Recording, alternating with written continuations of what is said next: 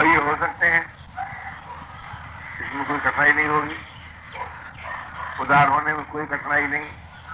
स्वाधीन होने में कोई कठिनाई नहीं। प्रेमी होने में कोई कठिनाई नहीं।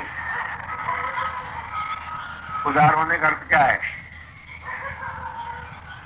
किसी न किसी नाते सभी को अपना मान लें।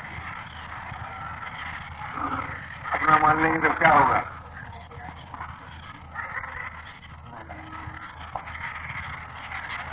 सुखियों को देख करके प्रसन्न हो जाए। दुखियों को देखकर हृदय कलंक हो जाए। इसमें अंदर का होगा। कोई नहीं खर्च होगा। बहुत लाभ होगा, समाज को भी और अपने को भी। जब सुखियों को देखकर प्रसन्न होंगे तो सुखी वर्ग आपकी आवश्यकता अनुभव करेगा। और आप में प्रसन्नता आ जाने से निष्कामता पुष्ट हो जाएगी। दुखियों को देखकर कर्ण होंगे तो सुख भोग की ऋतु मिल जाएगी भोग की ऋषि का नाश हो जाएगा और आपको योग की प्राप्ति हो जाएगी उदारता से लोक का भी हुआ और परलोक भी बन गया यानी अध्यात्म जीवन में भी प्रवेश हो गया और लौकिक लोक का हित हो गया और आपका खर्च नहीं हुआ करने की सुविधा भी बढ़ी लेकिन भाई शरीर को अपना मानना पड़ेगा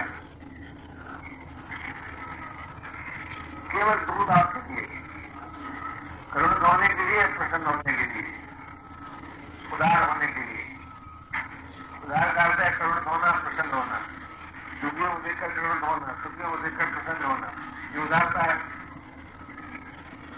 अब करुण होने से भी वो कीर्ति नाश हो जाती है प्रसन्न होने से काम का नाश हो जाता है काम का नाश होने से भी राम की प्राप्ति हो जाती है और वो कीर्ति नाश होने से योग की प्राप्ति हो जाती है उदार होने से आपको योग की प्राप्ति होगी ऐसे ही स्वाधीन भी होना है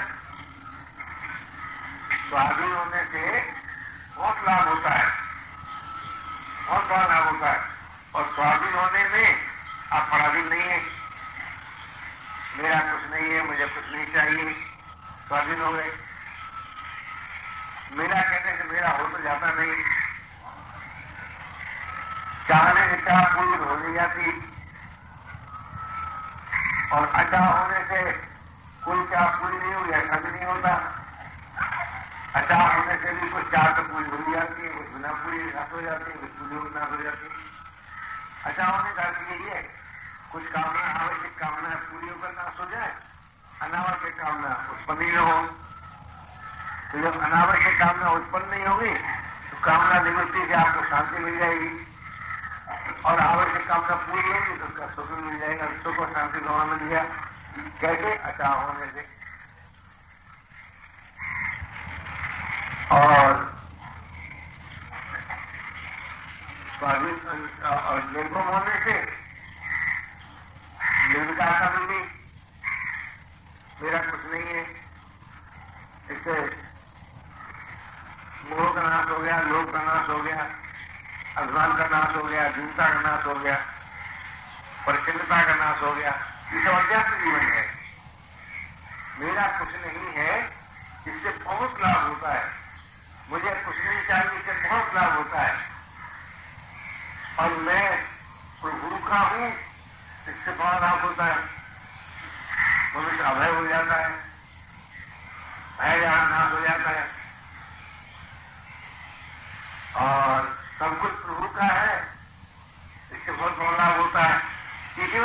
Yeah.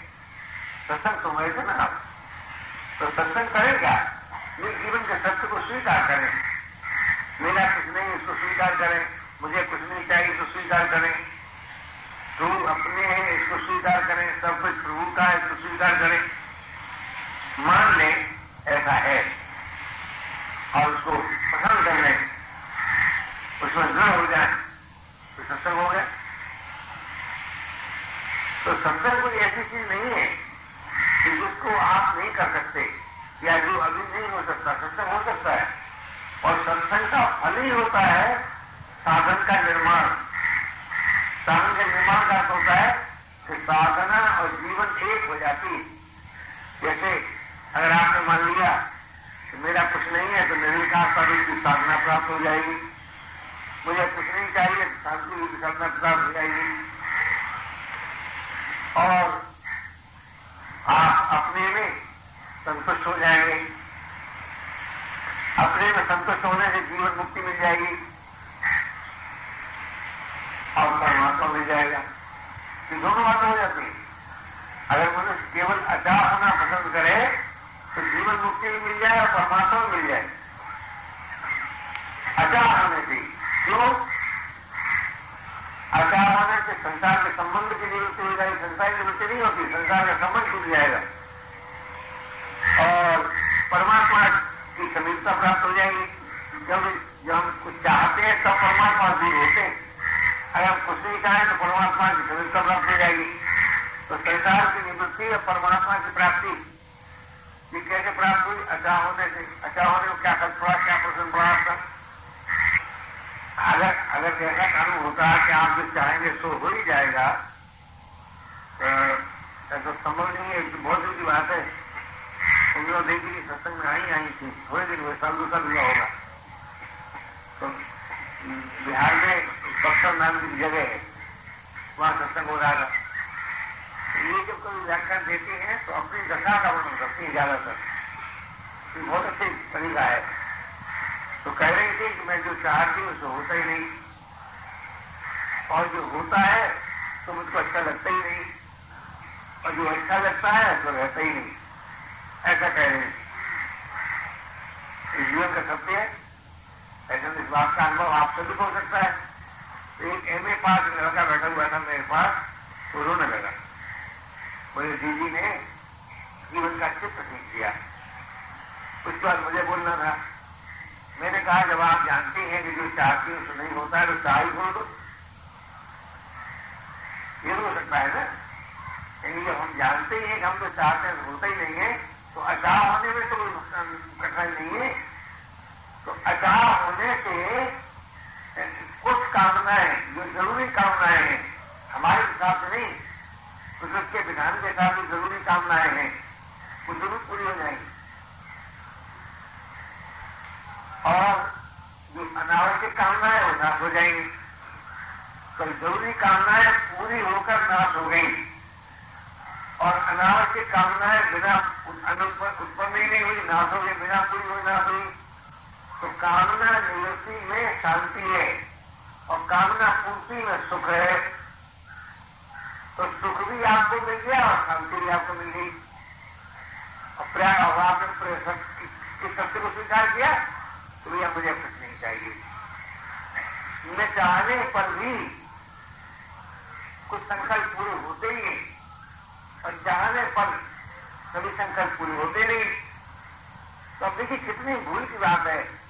कितना जीवन का सत्य कोई हमारे चाहने से सब संकल्प पूरे हो जाए तो होंगे नहीं। और न चाहने से कोई संकल्प पूरा न हो तो ऐसा होगा नहीं। इसलिए चाह का जीवन में कोई स्थान ही नहीं है। ये जीवन का इतना बड़ा सत्य है कि अगर हम कुछ न चाहे तो उससे हमारी कोई हानि होती नहीं। जैसे बुराई रहित होने से अपनी कोई हानि नहीं होती, जैसे दूसरों के साथ भलाई करने से अपनी कोई हानि नहीं होती। नियम है जीवन का। भलाई करने से अपनी कोई हानि नहीं होती। क्यों? विधान क्या है? दूसरों के साथ जो कुछ करेंगे, कालांतर में कई गुना अधिक होकर अपने साथ हो जाएगा। तो अपना भला भलाई करने में हुआ। अपना भला बुराई रहित होने में हुआ। अभी जीवन का विधान है, ये जीवन का सत्य है।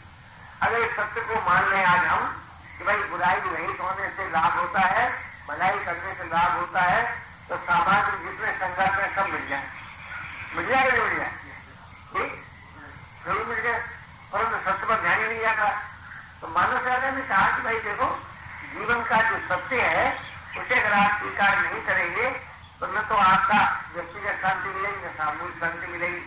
न अपना कल्याण होगा, न सुंदर समाज का निर्माण होगा, न भगवत प्राप्ति होगी, न सिर्फ़ शांति मिलेगी, न जीवन मुक्ति मिलेगी। और अगर सत्य को स्वीकार कर ले तो अपना भी कल्याण होगा, फिर शांति मिलेगी, जीवन मुक्ति मिलेगी भगवत भक्ति मिलेगी। क्यों सत्य को स्वीकार करने से साधन का उदय होता है। साधन और जीवन एक हो जाता है। अब देखिए, आपने ये सब स्वीकार किया। क्या भाई, जब मेरे जब ये विधान ही है कि मेरे चाहने से सभी कामना पूरी नहीं होती तो आज मैं अचा होने का व्रत देता हूँ। जब ये विधान ही है कि मिली हुई वस्तु से अलग होना ही पड़ेगा। मिली हुई वस्तु अलग होती ही है, अलग है ही। जो मुझसे अलग है, उसको अगर मैं अपना न मानू तो उसमें कोई हानि तो होती नहीं। जब दूसरों के साथ की हुई बुराई से अपनी हानि होती है तो बुराई न करूँ तो इसमें कोई हानि तो होती नहीं। जब दूसरों का भलाई करने से अपनी भलाई होती है तो उसमें कोई हानि तो है नहीं। सामर्थ्य के अनुसार आप भलाई भी कर सकते हैं और सर्वांश में आप बुराई छोड़ सकते हैं। तो बुराई छोड़ने से भी आपका लाभ और भलाई करने से भी आपका लाभ अपने आप ही होगा। चाहो कुछ मत। लेकिन जब तक अचाह नहीं होंगे, तब तक बुराई रहित होने की सामर्थ्य नहीं आती। भलाई करने की सामर्थ्य नहीं आती। अचार होने की सब बात आ जाती है। क्योंकि अचार होने पर मोह नहीं रहता और लोभ नहीं रहता और भय नहीं रहता। निर्मोहता निर्लोहता निर्भयता, समता मुझता ये जीवन का सत्य है, ये साधना है। निर्लोहता निर्मोहता, समता मुझता यानी प्रसन्नता प्राप्त होती है, समता प्राप्त होती है। समता माने योग्य होते हैं। और निर्मोहता से निर्भयता प्राप्त हो जाती है, और निर्लोकता से दृढ़ता प्राप्त हो जाती है। ये जीवन का विज्ञान है। तो मैं ये कह रहा था कि आज असल में कठिनाई हमको हो गई है कि जो जीवन का सत्य है, उसे हम स्वीकार नहीं करते। और सत्य को जो स्वीकार नहीं करते तो साधन का उदय नहीं, फिर कहते कि अपना साधन बड़ा कठिन है। इस साधन तो इसलिए कठिन है ना कि आप अचार होते नहीं, और कहते शांति बड़ी कठिन है। शांति कठिन का मिलेगी नहीं। निर्मम होते नहीं, कहते निर्विकार का बड़ी कठिन है। शरारत होते नहीं, कहते हैं भाई पूर्ण प्रेम बड़ा कठिन है। तो कठिन नहीं है। सत्य को स्वीकार करें। साधन कठिन नहीं है। साधन सहज है। और सत्य को स्वीकार न करें तो साधन असंभव है, संभव ही नहीं है। इसलिए सत्संग कोई परम पुरुषार्थ माना। सत्संग ही परम पुरुषार्थ है, और कोई परम पुरुषार्थ नहीं है।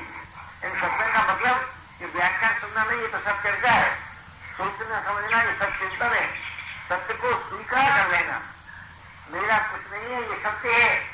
मुझे कुछ नहीं चाहिए सत्य क्यों? दो तरफ़ नहीं चाहिए। एक तो चाहते तो होते ही नहीं। तो चाहने से क्या फ़ायदा? और दूसरी बात यह है कि सचमुच मुझे जो चाहिए, वो तो मुझमें मौजूद है। अगर भगवान चाहिए तो भगवान अपने मौजूद है। सत्य चाहिए, सत्य अपने मौजूद है। अमृत चाहिए तो अमृत अपने मौजूद है। सर्व दुखों की निवृत्ति चाहिए तो सर्व दुखों की निवृत्ति अपने मौजूद है। तो अपने को जो चाहिए, वो अपने में है। तो जो अपने में है उसको उसकी भी चाह क्यों करें और जो संसार में नहीं है उसकी विचार क्यों करें। विचार करो। संसार में अपना कुछ नहीं है तो उससे क्या चाहे? परमात्मा अपने में है तो उससे क्या चाहे? तो संसार से कुछ चाहे, न परमात्मा से कुछ चाहे, अचार हो जाए जीवन का सत्य है। तो अचार होने से अपने में अपने परमात्मा की प्राप्ति हो जाती है, और संसार के संबंध की निवृत्ति हो जाती है। और संसार के संबंध की निवृत्ति होने से आपको बहुत लाभ होता है। देखिए, संसार दुखद नहीं है संसार का संबंध दुखद है। आप विचार करके देखो, किसी समय अगर पता लगाया जाए, मुंबई में सारे शहर पता लगाया जाए तो कितनी चिताएँ जल रही होंगी।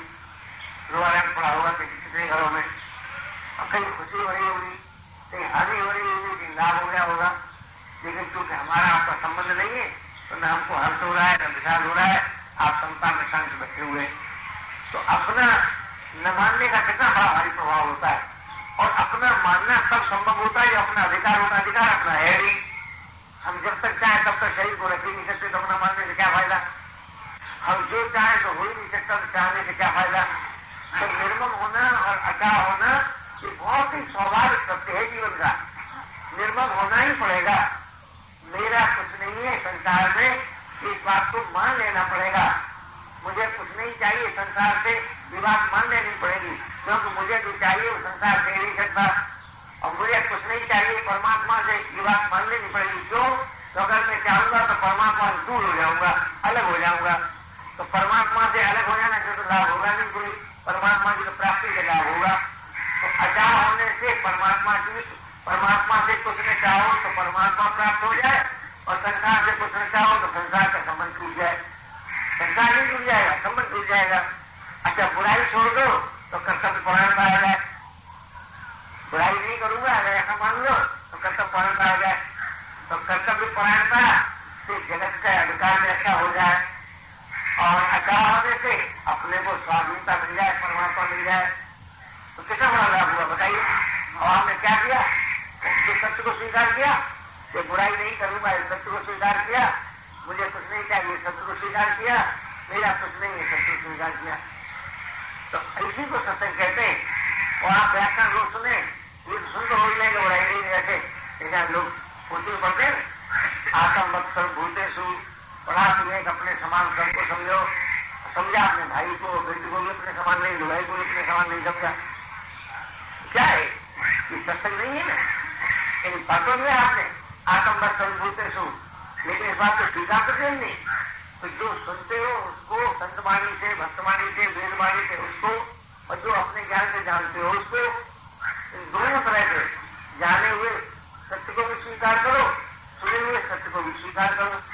तो जाने हुए सत्य को स्वीकार करने से भी सत्संग हो जाएगा, और सुने हुए सत्य को स्वीकार करने से सत्संग हो जाएगा अभी प्रत्येक वाणी ने सुना है कि अपने समान दूसरों को समझो कि जाना हुआ कोई बुराई न करे। तो बुराई नहीं होना ये जाना हुआ सत्य है और दूसरों को अपने समान समझना ये सुना हुआ सत्य है तो सभी मान लो सभी मान लो परमात्मा है ये सुना हुआ सत्य है संसार में मेरा कुछ नहीं है ये जाना हुआ सत्य है तो इस तरह के जो जीवन का सत्य है उसे स्वीकार कर लो अगर जीवन के सत्य को स्वीकार कर लोगे तो असाधन का नाश हो जाएगा साधन की अभिव्यक्ति हो जाएगी और जब असाधन का नाश हो जाता है और जब साधन की अभिव्यक्ति हो जाती है तो साधन और जीवन में एकता हो जाएगी लेकिन साधन और जीवन अलग अलग जो दिखाई देता है कि मैं अलग हूँ मेरी साधना अलग है ये न रहकर मैं और साधना एक हो जाएँगे, जीवन और साधना एक हो जाएगी। तो साधना जब जीवन हो गई जीवन जब साधना हो गई तो आपको कोई कठिनाई नहीं मालूम पड़ेगी। क्योंकि वो जब अभिन्न, अभिन्नता हो गई साधना से तो साधना जीवन हो गई, जीवन साधना हो गई सहज हो गई, स्वाभाविक हो गई, अपना स्वरूप ही हो गया। तो साधना और जीवन की एकता होनी चाहिए। साधना और जीवन में भिन्नता नहीं रहना चाहिए। साधना क्या है? जैसे निर्विकारता स्थिर शांति स्वाधीनता, अखंड स्मृति, अगाध प्रियता, ये साधना है। जब मुझमें प्रियता उदय हो गई तो प्रियता उदय हो गया, स्मृति उदय हो गई, स्मृति उदय हो गया, और निर्विकारता आ गई, फिर शांति आ गई, स्वाधीनता आ गई तो स्वाधीनता, निर्विकारता, फिर शांति, स्मृति, प्रियता, ये सब साधन है। ये सब साधना अपना जीवन हो जाए, अपना स्वरूप हो जाए। और ये साधना जो है, ये साथी से मिलाने की है। आप निर्विकार होकर परमात्मा से मिल जाते हैं। हम शांत होकर परमात्मा से मिल जाते हैं। हम स्वाधीन होकर परमात्मा से मिल जाते हैं। हम उदार होकर परमात्मा से मिल जाते हैं। हम प्रेमी होकर परमात्मा से मिल जाते हैं। तो साधन करना नहीं है। करना है सत्संग। होना है साधन। मिलना है सत्य। सत्संग करोगे, साधन होगा सत्य मिलेगा।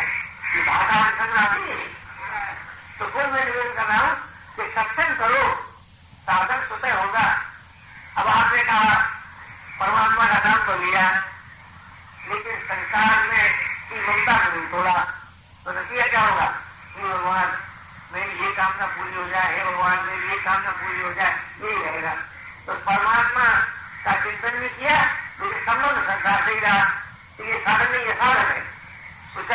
होगा परमात्मा आपको नहीं। चाहे कितना चिंतन कीजिए, कितना ध्यान कीजिए, कितने प्रार्थना कीजिए। लेकिन अगर आपने अनुभव कर लिया पहले तो मेरा कुछ नहीं है तो संसार का संबंध टूट गया और फिर परमात्मा को याद किया तो परमात्मा को मिल जाएगा। तो दोनों चीज़ें नहीं, ऐसा नहीं होता कभी कि संसार का संबंध भी बना रहेगा परमात्मा का संबंध भी बना रहे। संबंध एक से ही रहेगा। करते रहे और भले भी हो जाए, ऐसा कभी नहीं होगा। जब तक सर्वांश में बुराई का त्याग नहीं करेंगे, भले होंगे ही नहीं। तो भले होने के लिए बुराई छोड़ना सबसे ज़रूरी है। परमात्मा को पाने के लिए संसार का संबंध रूपी जो सत्य है, उसका त्याग, संसार के संबंध का त्याग करना ज़रूरी है। परमात्मा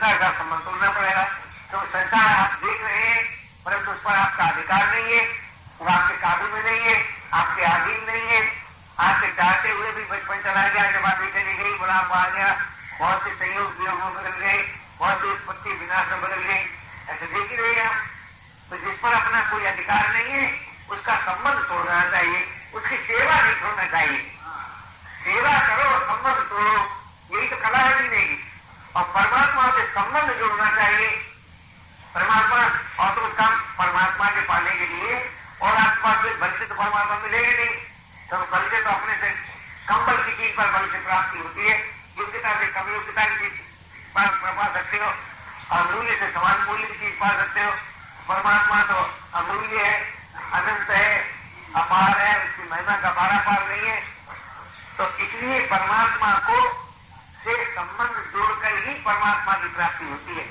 और संसार का संबंध परमात्मा का संबंध दोनों का नहीं रह सकता। एक ही रह सकेगा। संसार का संबंध रखोगे तो परमात्मा से दूर हो जाओगे। परमात्मा का संबंध रखोगे तो परमात्मा को पा जाओगे। तो हमारा संबंध परमात्मा के साथ हो, चाहे ऐसा मान लो। और चाहे ऐसा मान लो और तरीका निकालो कि भाई संसार सेवा करने के लिए संसार से संबंध जोड़ लो और प्यार करने के लिए परमात्मा संबंध जोड़ लो। न कुछ संसार से मांगो न कोई परमात्मा से मांगो। उससे फ़र्क पड़ेगा कि दोनों में भाई अंतर आ जाएगा। संसार से कुछ नहीं मांगोगे तो संसार की निवृत्ति हो जाएगी। संसार का संबंध टूट जाने से संसार के प्रभाव से मुक्त हो जाओगे। संसार का प्रभाव क्या है? पराधीनता, जड़ता अभाव निरस्ता सुख दुख ये संसार का प्रभाव ये संसार के संबंध से होता है सुख भी संसार के संबंध से होता है दुख भी संसार के संबंध से होता है अभाव भी संसार के संबंध से होता है जड़ता और पराधीनता भी संसार के संबंध से होती है शक्तिहीनता भी संसार के संबंध से होती है तो जब संसार का संबंध नहीं रहेगा तो जीवन में अभाव नहीं रहेगा पराधीनता नहीं रहेगी सुख की दास्ता नहीं रहेगी दुख का भय नहीं रहेगा निरस्ता नहीं रहेगी इस संसार के प्रभाव से मुक्त होने का नाम मुक्त होना है और मुक्ति कोई चीज़ नहीं है इस संसार के प्रभाव से जैसे तन को अपना मान लिया अब मोह में बन गए तो मोह का बंधन निवृत्त हो जाएगा निर्मोहता प्राप्त हो जाएगी धन को अपना मान लिया लोग में बन गए अब लोग का बंध नाश हो जाएगा और निर्लोकता प्राप्त हो जाएगी इस तरह से संसार के संबंध से जो विकार पैदा होते हैं, जो दोष पैदा होते हैं, वे सब दोष मिट जाएँगे और आप निर्दोष हो जाएँगे। इसीलिए संसार के संबंध तोड़ने की बात है। ऐसे ही परमात्मा के संबंध से परमात्मा परम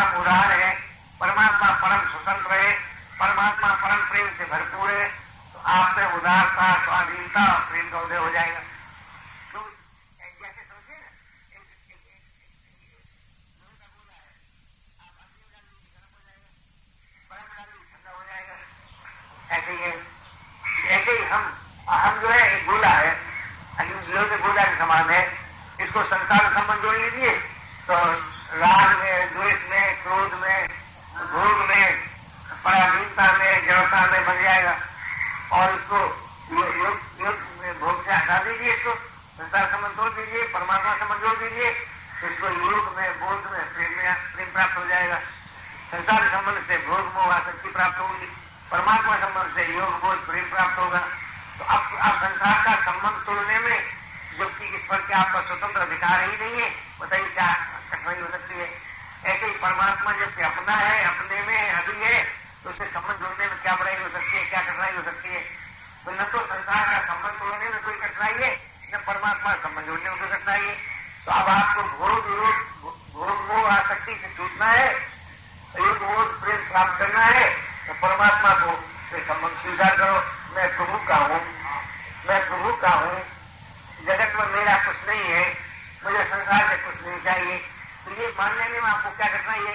कौन सा कष्ट है, कौन सा धन खर्च होता है कौन सा संकट होता है हाँ जगत में मेरा कुछ नहीं है ठीक बात है तो इसका मतलब ये हुआ जगत का क्या है कि शरीर और जगत भी तो एक चीज़ है ना तो शरीर में भी मेरा कुछ नहीं है तो शरीर से जगत को सेवा करो शरीर से जगत को हानि मत पहुंचाओ अब जगत की सेवा करोगे तब तो, तो आप मुक्त हो जाओगे और शरीर से विषयों का भोग करोगे तो आप बद्ध हो जाओगे तो कि शरीर से भोग करना चाहिए, शरीर से सेवा करना चाहिए।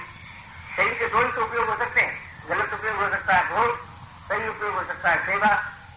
आप विचार करके देखो। भोग के साथी संयम है, सेवा का साथी संयम है। भोग का साथी जिसको कहना चाहिए, सुख विमुक्ता है और और सेवा का साथी है तो तप संयम, सेवा तो सेवा सेवा करो तप भी आ जाएगा, संयम भी आ जाएगा, और अंत में त्याग आ जाएगा। तो सेवा पूर्णता जाके त्याग में होती है, अंत त्याग में होता है।